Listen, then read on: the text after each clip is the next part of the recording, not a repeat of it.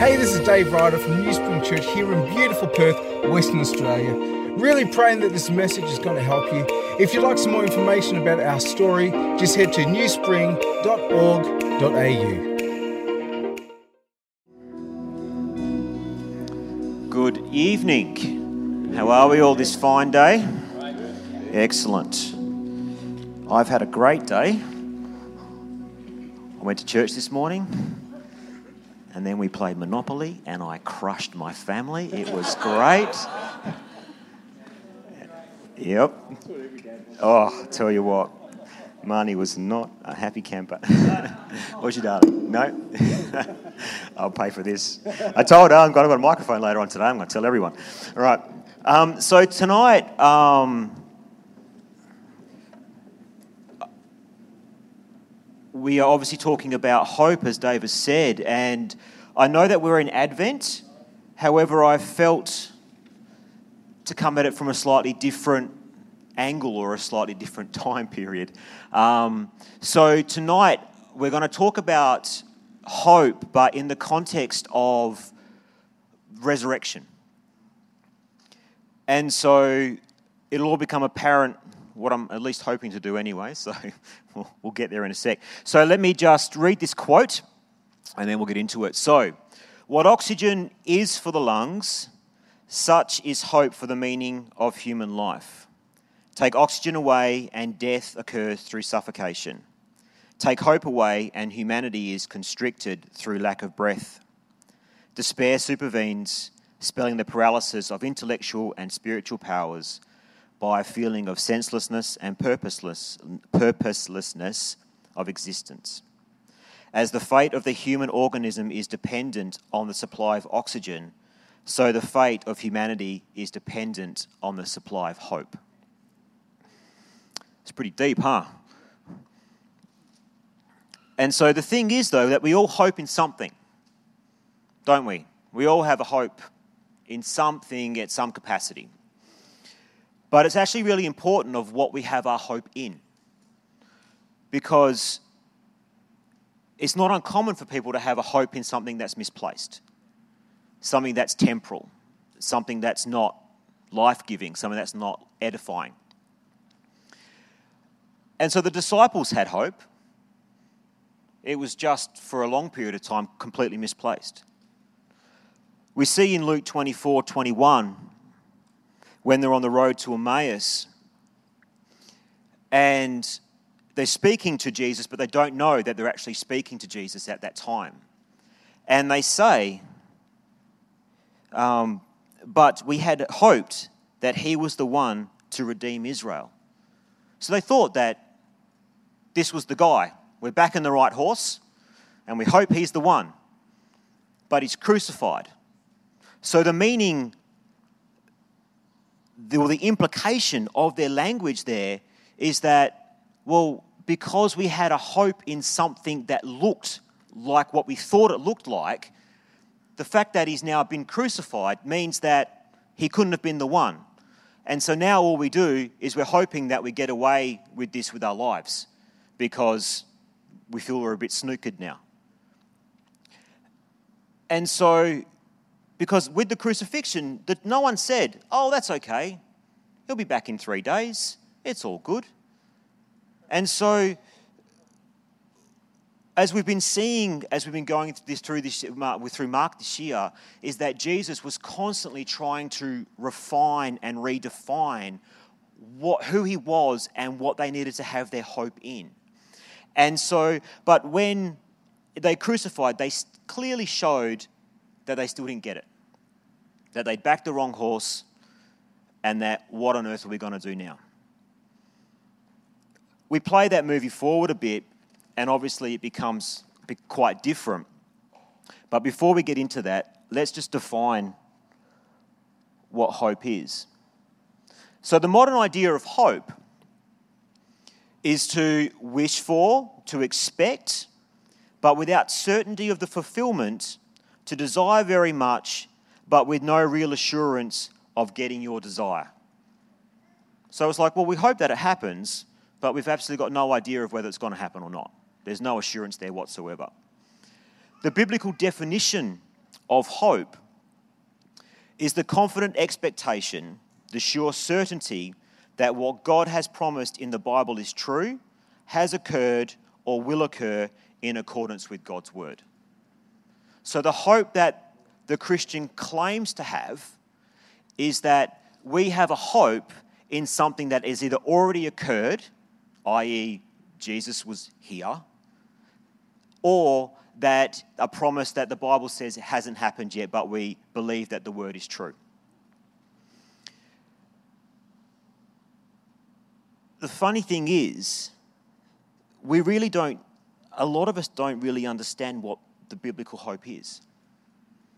Because we have two thousand years of church history, layer upon layer of added meaning, misunderstanding, misinterpretation, inflexible denominational traditions, superstitions, heresies that are all, sorry to say that word, snap. Um, so, but they're all layered on and over and over. And so when we think of what the resurrection is and what heaven might be and all that sort of stuff, it's all coloured and it's all filtered through this lens. And we're sort of still looking at it going, well, is what what's heaven? What's What what does it mean to be resurrected? Because there's such a, a misunderstanding, and there's been two thousand years of potential misunderstanding with that. Maria Shriver wrote a children's book called What's Heaven? Now, if you don't know who Maria Shriver is, she is Arnold Schwarzenegger's ex-wife. So she's the ex-Missus Terminator. And so this is what she wrote in her book, What's Heaven? So she describes heaven as somewhere you believe in. It's a beautiful place where you can sit on a soft cloud and talk to other people who are there. At night, you can sit next to the stars, which are the brightest of anywhere in the universe. If you're good throughout your life, then you can go to heaven. Um, when your life is finished here on earth, God sends angels down to take you up to heaven to be with him. Well, that's nice, isn't it? Pity it's absolute rubbish. So, but when we think of heaven, sometimes that's what we think about. And it's like, oh, we just get to sit on a cloud. Isn't that nice? Talk to Jesus. Isn't that great? Other things that have clouded our worldview when it comes to heaven is this Platonic idea that the present world is somehow shameful and shabby, that we have to escape it. That the, the, the physical isn't, you know, is evil in some way, and that this spiritual life that we're looking towards is something that we're hoping for. Maria Shriver's sort of going down that path a bit. Other pictures of heaven that we have are filtered through the medieval picture. Anyone ever seen Hieronymus Bosch or Botticelli's in the Divine Comedies, their paintings about what heaven, what heaven and hell look like? I encourage you to go and have a look at them. They are horrific, torturous things about what the medieval world thought what hell and heaven looked like, that there was these two separate opposite things where we would spiritually go and be, you know, if you were good, you got above the line, and if you're bad, not so much. And hell is something that we don't often talk about very much anymore. We're very scared to talk about it. Very scared. Because as a culture now, we believe in a God of love. And surely a God of love would never send good, honest people to hell, whatever that means for you. Um, I remember listening to a podcast not long ago by Tim Keller. And he was, if you don't know who Tim Keller is, he runs a church, um, I think it's called Redeemer Presbyterian, I think. Um out in New York, which are highly cynical, way more than us. And so, oh, the New Yorkers I'm talking about. And, and yeah, no, I don't know. And so, but he said that he was doing like a Bible study with a whole bunch of people who most of them weren't Christians. And they were like, you, and, and hell in some form came up and like, you don't really believe in like all the flames and all that sort of stuff, do you? And he goes, no. And I went, oh, thank God. And he goes, I'm sure the flames are a metaphor for something that's a lot worse, you know? And they're like, oh, you know? And another popular sort of um, idea that's coming back subtly, subtly, is purgatory. Is that we're not really ready to meet God yet. So we need to go through this period of refinement before we meet our Maker, because we're not good enough yet. Yeah. And the uh, the last one that is coming on strong, and it's sort of been around, it's an oldie but a goodie, is universalism. That God will endlessly offer the unrepentant the choice of faith in the wooing of his love until they eventually succumb, and then we can all have a big group hug in heaven together. I remember it was about, I think about twelve, maybe thirteen years ago, my grandmother died. And I didn't know her. She, I met her once. Um, she, they lived in England. And I remember being slightly just like, well, and I knew that she wasn't a Christian. I knew that she didn't follow Christ. And in dealing with the emotions of, of all of that, because I, I was studying at Bible college at the time, and I went to my theological professor, and I said, like, but what does that mean? Like, I, I, I'm not really... Sure, I need to I need to talk about it and, and flesh it out. What does that actually mean? And he said to me, he goes, something along the lines, there's a moment after you die, and that moment God can hold it for as long as he possibly can until your grandmother chooses him. And I remember feeling really comforted by that. Unfortunately, it's not true. That's universalism. That God will wrap us all up in his loving arms and we'll sort of all just be together forever. That's not what the Bible talks about. So for the rest of our time here this evening, I'm going to try and cut away all the years of tradition and all the years of superstition and all the layers of all the stuff that we think we think we know. And... try and look at the characteristics of what the early Christian hope was. So just to spell out a couple of specifics. So the early Christian hope of the resurrection, it held firmly to a two-step belief. So there was the first step was death and whatever immediately lies beyond that, which some of us would call heaven. And the second stage, or the second step, is a new bodily existence in a newly remade world.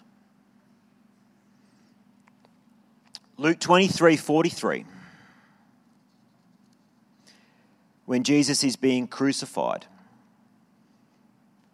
and the criminal on his on his side says, you know, remember me when you come into your kingdom. And Jesus replies to him, truly I tell you, today you will be with me in paradise. And we go, well, what, what does paradise mean? But whatever paradise actually is can't be their final destination. Because in Luke twenty-four, Jesus is back in his resurrected body. So it's not a permanent destination, whatever paradise is. Another verse that we can look at is John fourteen, verse two. If I can find it.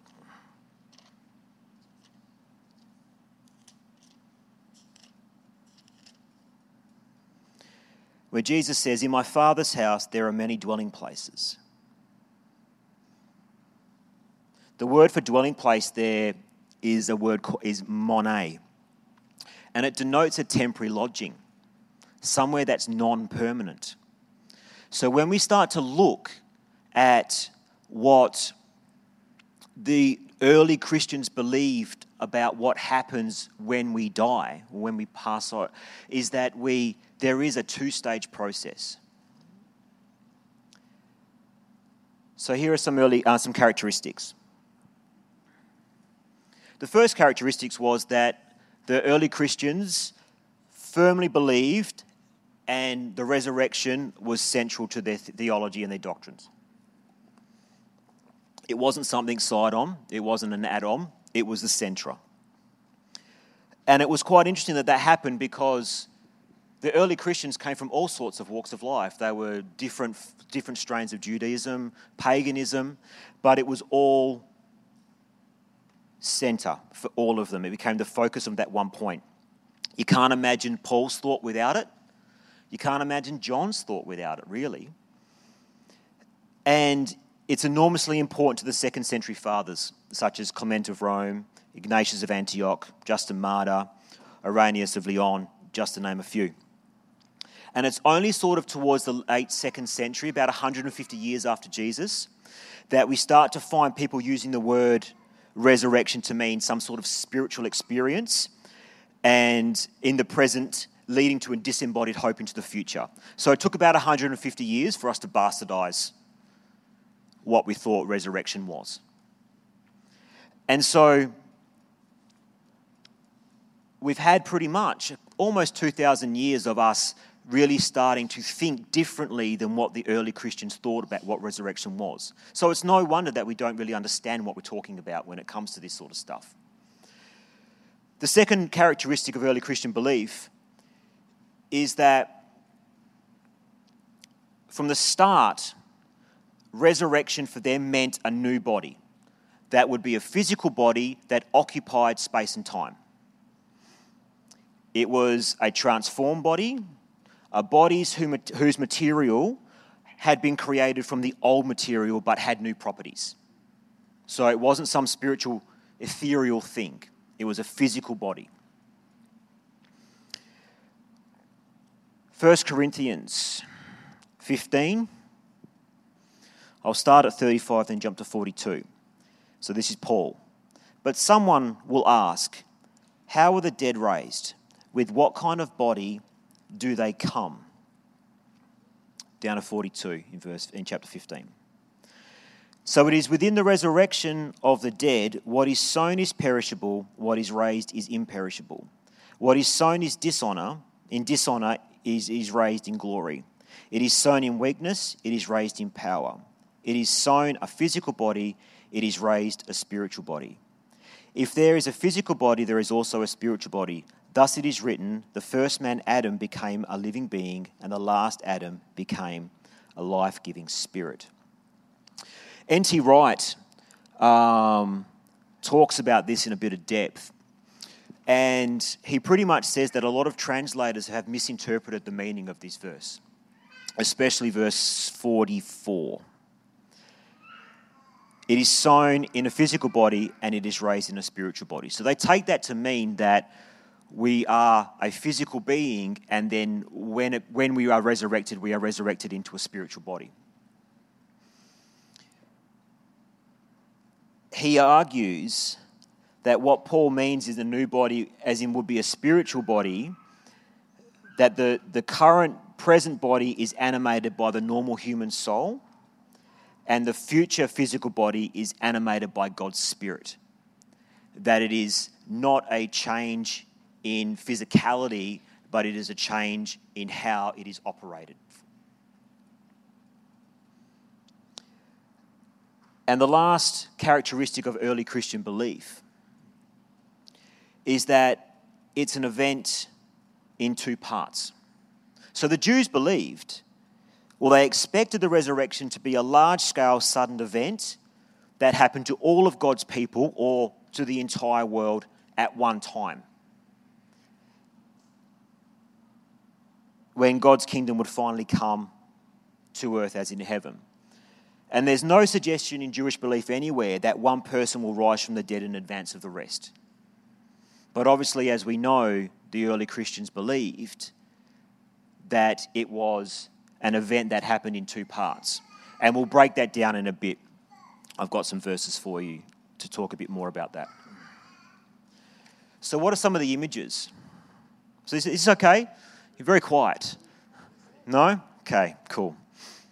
So what are some of the images that are that are the basis for the second, uh, the first and second century Christians and their hope? The first one is death and sin. So we're going to stay in First Corinthians fifteen for a little bit, starting at verse twelve. Now, if Christ is proclaimed as raised from the dead, how can some of you say there is no resurrection of the dead? If there is no resurrection of the dead, then Christ has not been raised. And if Christ has not been raised, then our proclamation has been in vain, and your faith has been in vain. If we are even found to be misrepresent, we are even found to be misrepresenting God, because we testified of God that He raised Christ, whom He did not raise. If it is true that the dead are not raised, for if the dead are raised, oh sorry, for if the dead are not raised, then Christ has not been raised. If Christ has not been raised, your faith is futile, and you are still in your sins. Then those who have died in Christ have perished. For if this life only we have hoped in Christ, we are all we are of all people most to be pitied. It's nice and light, isn't it? Hey? So what he's saying there, or what at least I'm going to pull out of that for us tonight, is what Paul's saying is that sin is the root cause of death. And if death has been defeated, it must mean that sin has been dealt with. But if the Messiah has not been raised, then it means that death hasn't been dealt with and we are still in our sin.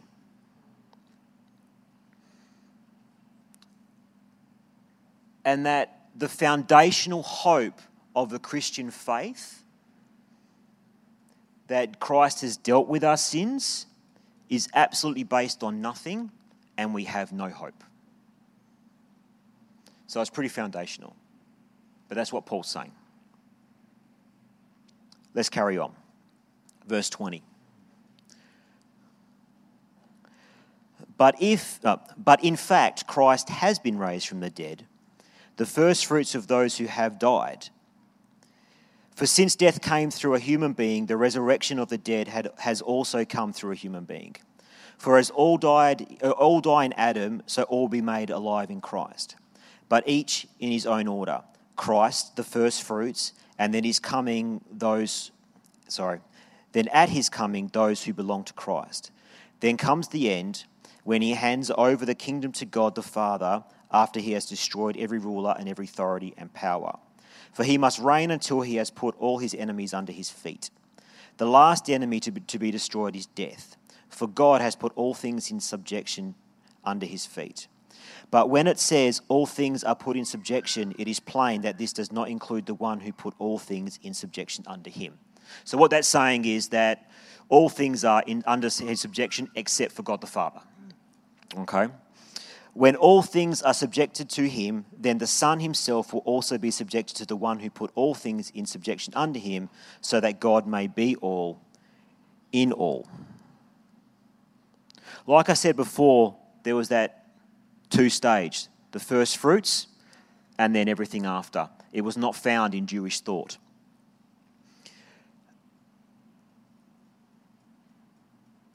The first fruits signifies that there's a great harvest still to come.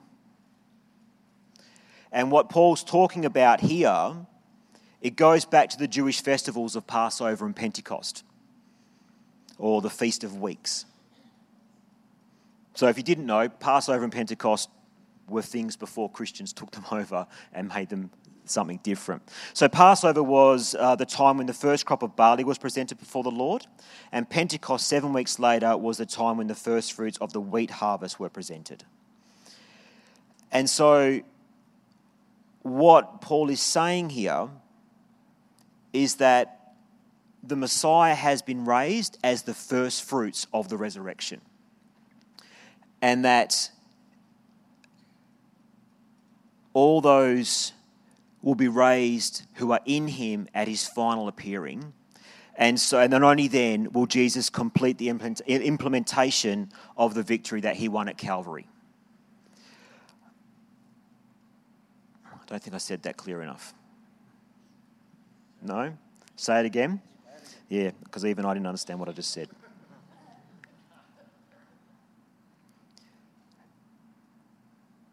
So the Messiah has been raised at the start of the general resurrection, and those who belong to him will be raised at his final appearing. So that is the first fruits and then the harvest.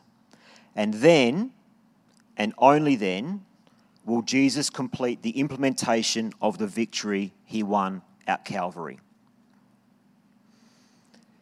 This is the time when all his enemies, including death, will be put under his feet in fulfillment of the final promise. So when we start to look at this two-step first fruits harvest, what we're looking at is that there's a promise for something that's happened, there's a promise for something that's happening, and there's a promise for the hope that we have for the future that Christ will finish the work that he began at Calvary.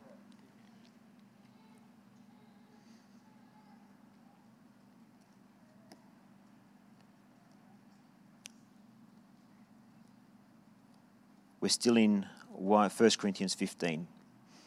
Just going to pull out the very last couple of words from verse twenty-eight. So that God may be all in all.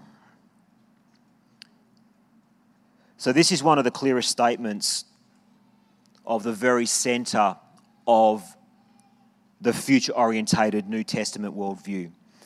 And so we glimpse this already a bit in, well, not a bit, a lot, in Isaiah. So we'll go to Isaiah eleven. Now, Isaiah eleven is a foretaste for Isaiah um, sixty-five and sixty-six um, for the new creation passages. So the second half of verse nine in Isaiah eleven. For the earth will be full of the knowledge of the Lord as the waters cover the sea. Now, I find that really intriguing, because how can the waters cover the sea? The waters are the sea.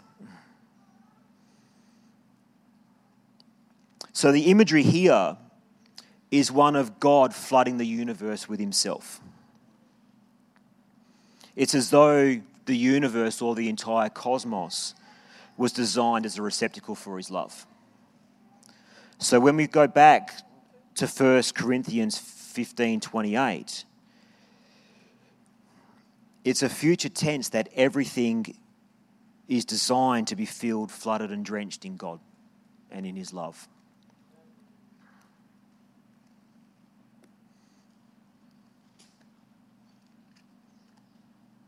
The last image we'll look at is marriage. And we'll go to Revelation twenty-one.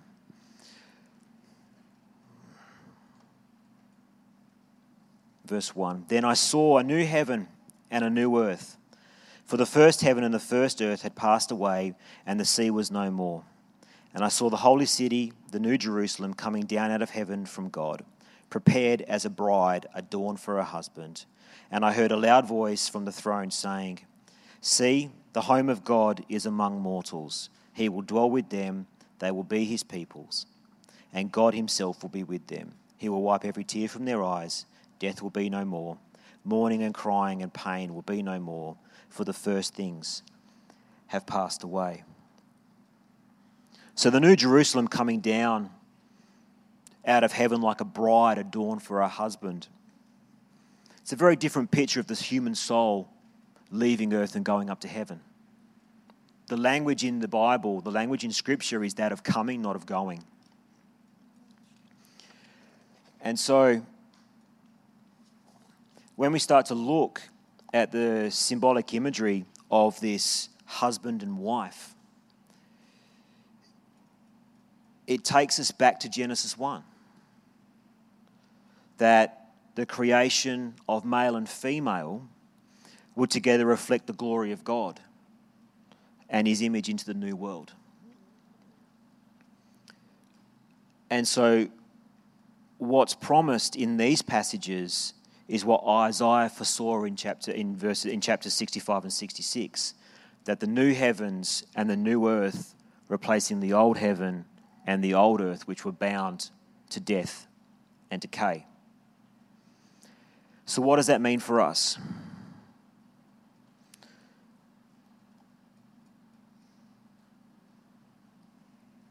First, we need to remember that resurrection isn't some far-off possibility.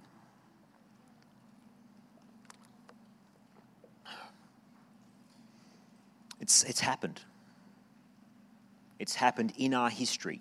It's an event that happened in our own world. And it's not some event that you can believe bits of and not others. Some of it might make us feel uncomfortable, potentially, but it's not an event that we can pick and choose from. N T Wright says, if you accept the bodily resurrection of Jesus, all the streams flow in one direction, and if you don't, they flow in the other direction. He goes on further to say, if you go in the other direction, away from the bodily resurrection, you may be left with something that looks a bit like Christianity, but it won't be what the New Testament writers were talking about. It's like this is a manner, a matter of a worldview, a way of indexing. And so when we start to look at what the bodily resurrection of Jesus is, it's something that we can take a compass bearing on because we know that it's stable and we know that it's solid. To believe in anything else is like taking a compass bearing off a flock of sheep.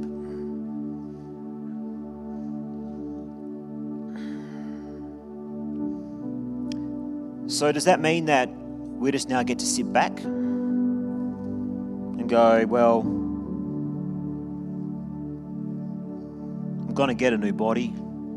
It's going to be cool. I'm going to be able to walk through walls and stuff. Jesus is going to be here too. Does that mean that I just get to sit down and relax and, you know, not really have to worry about that anymore? After pretty much, well, discussing the resurrection body in verse in chapter fifteen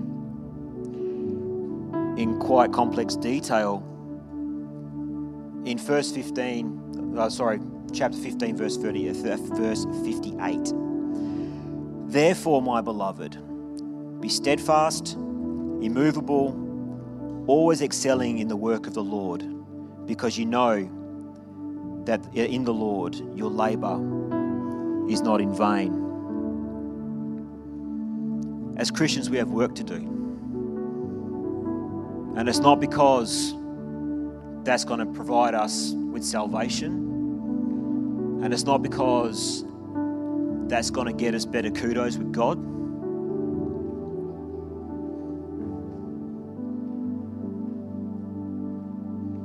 The hope of the resurrection isn't simply about straightening out what we think about life and death. It's actually the central mission of the church. Caring for the poor, the sick, refugees, the downtrodden. It isn't some add-on.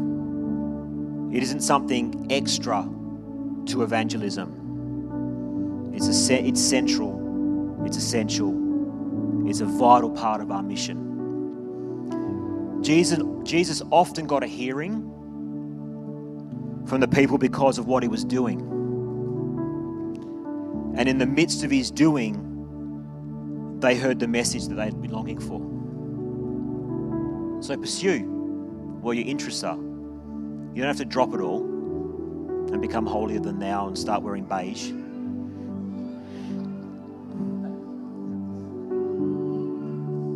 Sorry, that just came out. Um,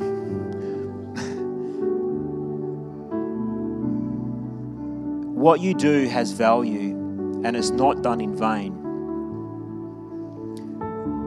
because this isn't a world that we're hoping to escape from, that we'll eventually get rid of. Pursue the Lord and undertake the central Christian mission.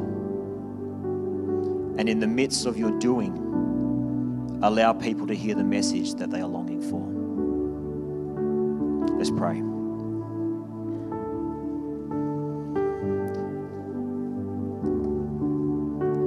Heavenly Father, I thank you that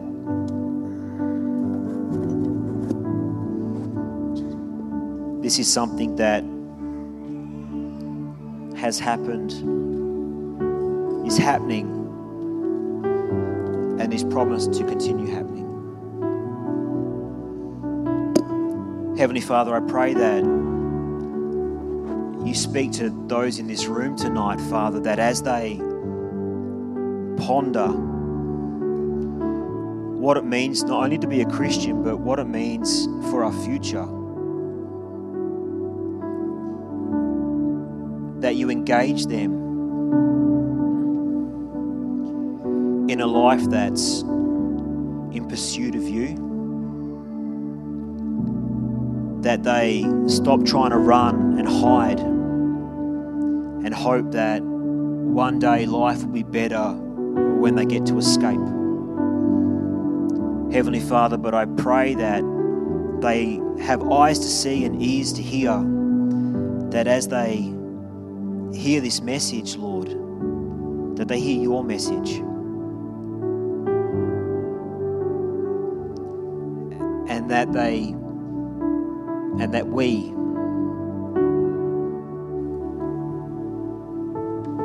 are able to undertake